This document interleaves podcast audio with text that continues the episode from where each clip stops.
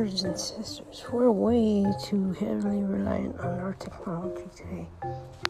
We don't even take a time out to actually have a decent conversation with people. We're always talking about them and their dramas and traumas. What about prayer? What about compassion? What about love?